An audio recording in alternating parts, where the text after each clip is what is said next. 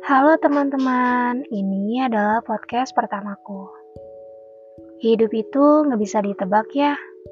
Kadang semesta punya caranya sendiri untuk membawa orang-orang hadir di hidup kita. Tapi menaruh harapan itu bukanlah suatu hal yang mudah. Kita mungkin terjebak di luar waktu yang sama, sehingga kehadirannya itu terasa sangat menyenangkan.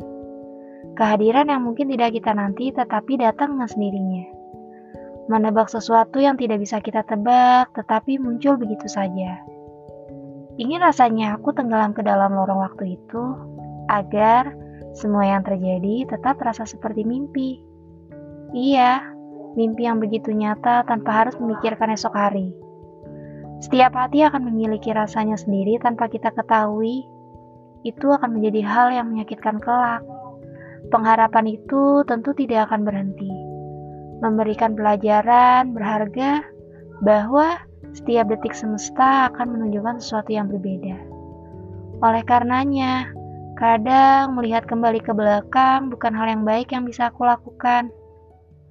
Aku tidak akan pernah mengetahui apakah ini permainan yang semesta ciptakan untukku, tetapi satu hal yang selalu aku takutkan. Ketika semesta memberhentikan semuanya, mungkin aku akan kehilangan karena aku adalah orang yang takut kehilangan. Aku juga takut kalau aku dipisahkan oleh lorong waktu, sehingga dia tidak akan kembali. Ingin rasanya aku menjauh, tetapi aku yakin semesta tidak ingin aku melakukannya. Rasanya diambang waktu yang gak jelas. Ingin melangkah, tapi takut ditinggalkan.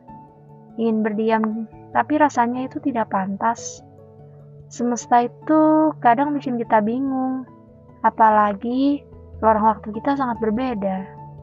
Tapi satu hal, ketika semesta memberikan lorong waktu yang sama, aku akan mengikuti alur dari lorong waktu itu.